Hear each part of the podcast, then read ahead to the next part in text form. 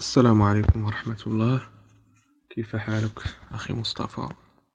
أنا أنا من المغرب وأسكن في إسبانيا. وأنا أتتبع حلقاتك وأريد أن أتكلم معك في بعض الأمور. يعني سبحان الله أنا كنت شخصا ملتزم في المغرب. هي سبحان الله يعني وتعرفت على امرأة. هنا في إسبانيا. تكلمنا قليلا بدأت تخبرني أنها تريد أن تأخذ تعاليم الإسلام تريد أن تتعلم القرآن. يعني هي لا تقرأ هي أمية. تريد أن تتعلم القرآن تريد أن تلتزم. يعني كل تلك الأمور. أنا أحببت تلك الفكرة. قلت يعني أذهب إلى هناك.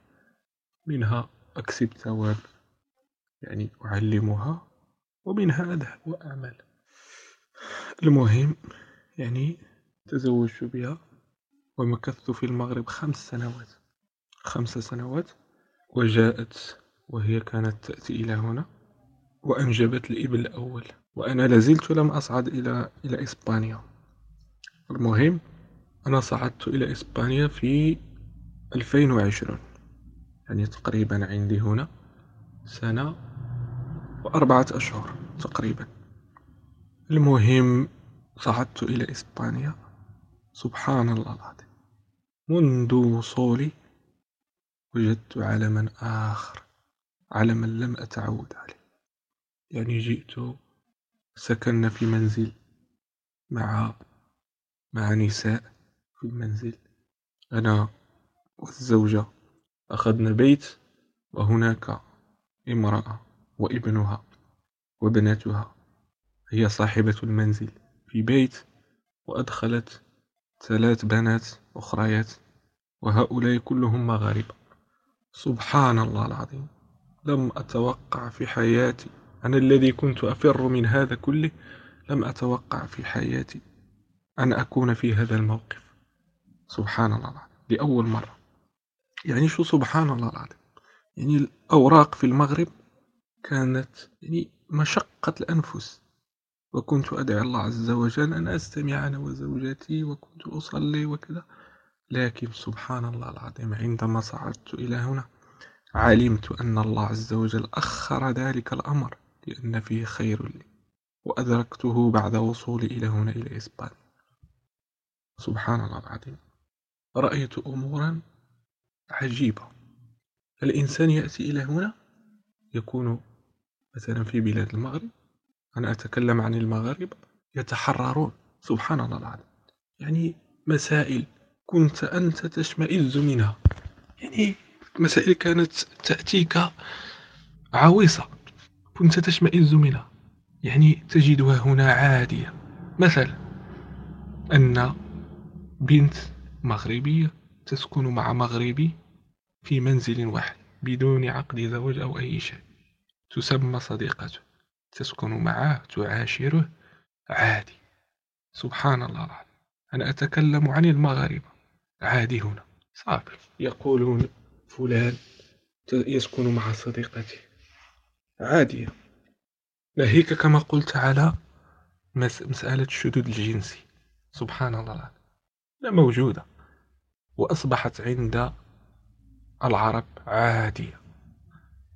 سبحان الله. العظيم الإنسان ألفها هنا. كل هذه الأمور أصبحت عادية. يعني وهنا السيطرة تكون للمرأة وليس للرجل. حتى لو ظلمتك المرأة فيأخذون الحق لها يعطون الحق للمرأة. يعني في هذه البلاد لن تكون قواما ولن تكون رجلا. وأصعب الأمر أن تكون أن تتزوج مرأة جاهلة. والله سوف تعاني سوف تعاني من ناحية الأبناء وسوف تعاني من ناحية الدين سوف تعاني كثيرا. إذا إذا كانت المرأة جاهلة كما قلت يعني تأتي المرأة إلى هنا تتحرر. تظن نفسها أنها متحررة. يعني كل شيء حلال. يعني أنا قلت لك هنا الأبناء الأبناء أنت ترى أن يعني أو تنهر. يعني ترى شي مسائل يفعلها طفلك. غلط غلط. ولا تستطيع أن تلمسه. يقولون هذه حريته الشخصية. يفعل ما يشاء. رغم أن تلك الأمور تتنافى مع دينك. فلن تستطيع لمسه في في الشارع. و و ويجب عليك أن تأخذه للمدرسة. المدرسة التي يتعلمون فيها أمور خطيرة جدا. وكما قلت لك إذا كانت عندك زوجة جاهلة فالأمر يكون صعبا عليك.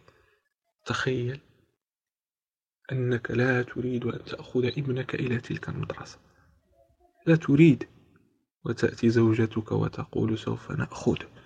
والله إني بعض المرات آخذ ابني وقلبي يتقطع. قلبي قلبي يتقطع. أنك تأخذ ابنك. رغم أنني الحمد لله أعلمه يعني مسائل في العقيدة. ولكن هذا لا يكفي. هذا لا يكفي. يعني رأيت أمورا خطيرة جدا. خطيرة. والإنسان هنا يعني أتكلم على المغاربة. كل شيء أصبح عندهم حالا. تخيل حتى من الناحية ديال اللحوم. اللحوم التي يبيعونها يبيعها الجزار. ويكون مثلا مغربي يذهبون ليشترون لحوم جز عند الجزار المغربي. وهي لحوم تصعق. يعني تصعق. ولا, ولا, ولا تذبح بطريقة شرعية. سبحان الله يعني سألت بعض المغاربة هنا كان كان عنده كان جزار عنده جزار جزارة عنده في في في في المحل. وسألته قلت له أريدك أن أن تجاوبني صراحة أريدك أن تخبرني صراحة. قل لي الصراحة. يعني هذه اللحوم هل يذبحها مسلم؟ قال لي صراحة. أنا ذهبت إلى ذلك المكان ولم أجد مسلما هناك. يعني يقولون لهم هل أنتم, أنتم قلة؟ يعني اللحوم تسعق ويأتي بها الجزار هنا ويبيعها للناس على أساس أنها مذبوحة. والطامة الكبرى أن أغلب الناس يعلمون أن ذلك الأمر أنها تسعق. ويقولون الذنب على الجزار. هو الذي أخبرنا أنها يحملون الذنب للجزار رغم أنه هو مذنب وهم مذنبون سبحان الله والله إني أعاني. معاناة كبيرة منذ أتيت إلى هذه البلاد. أعاني كثيرا ولا أستطيع البوح لأحد. أعاني كثيرا يعني سبحان الله العظيم هنا زوجتك تريد العمل تريد الخروج تريد الخروج بي. وأنت ترى ذلك ولا تستطيع أن تقول شيء لأن القانون يحميها. إذا تكلمت سوف تجد نفسك في الشارع. والعياذ بالله. كل شيء محرم هنا يكون عندهم حلال. سبحان الله. ويقولون لك أنت في أوروبا ولست في المغرب. يعني صعوبات كثيرة هنا صراحة. وتعلم يا أخي مصطفى يعني الخلل أين هو أن الآباء الذين يكونون هنا يغلب عليهم الجهل. لا يعرفون من دينهم شيئا. سبحان الله. لا يعرفون من الدين شيء وكيف أنت تريد هؤلاء؟ أن يربوا جيل ويربوا أبناء. لا يمكن. إنهم يأتون ويمشون مع هذا القوم. يذهبون على طريقته لدرجة يعني أنهم ينخدعون بالمعاملة ويسمونهم شرفاء ويسمونهم هم المسلمون والعياذ بالله. يعني كلمات كفرية خطيرة يقولونها وتكون عندهم عادية. وأنا قلت هذا الكلام وأريد أن أبوح بهذا الأمر فقط من أجل أخذ العبرة. الأمر صعب كثيرا وخطير. لن يحس بهذا الأمر إلا من يعيش هنا. لا تغتر لا تغتر بكل ما يقول ما يقال عن بلاد الغرب. فكله كذب. كله كذب. إنني في حيرة من أمري لا يعلم بها إلا الله عز وجل. منذ أتيت منذ أتيت إلى هنا. وعندي قليل من الدين. انظر أنا عندي قليل من الدين ورغم ذلك رغم ذلك. والله إني أرى أمورا يدوب لها القلب. يدوب لها القلب. وأنا محتار كثيرا. محتار. وضعت بين خيارين. هل أعود إلى بلدي وأفر بديني أو أجلس مع أبنائي؟ وهذا صعب. وهذا صعب. ابني الصغير يتفطر قلبي عندما أرى ابني. أنا أعلم أن بعضكم ربما يجعلنا المسؤولية والخطأ على شخص في السفر وهذا صحيح. وأنا الآن أعترف بالخطأ وأحاول إصلاحه. فأعينوني ولا تشمتوا بي. واعتبروا بقصتي ولا تكونوا عبرة لغيركم.